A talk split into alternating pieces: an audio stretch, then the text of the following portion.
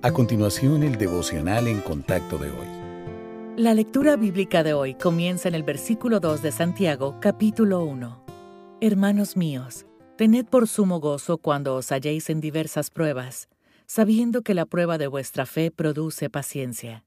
Mas tenga la paciencia su obra completa, para que seáis perfectos y cabales, sin que os falte cosa alguna.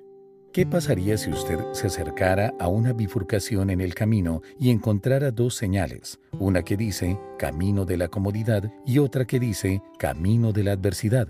Es probable que la mayoría de nosotros se desviaría hacia el camino de la comodidad con un suspiro de alivio, porque nadie quiere experimentar dolor ni contrariedades. No obstante, las dificultades son parte esencial del viaje espiritual del creyente. En primer lugar, la adversidad revela nuestra visión del Señor. Cuanto mejor entendamos quién es Dios y lo que desea hacer en nosotros, más fuerte será nuestra fe y mayor nuestro gozo. Pero si nos centramos en los aspectos negativos de nuestras circunstancias, comenzaremos a dudar de la amorosa soberanía y de los buenos propósitos de Dios. En segundo lugar, la adversidad nos enseña la verdad sobre nosotros mismos. Las actitudes pecaminosas y las prioridades equivocadas a menudo salen a la superficie en tiempos de aflicción. Aunque solo queramos que la situación mejore, Dios tiene la intención de enseñarnos a través de ella. Por lo tanto, es importante que tengamos la voluntad de aprender.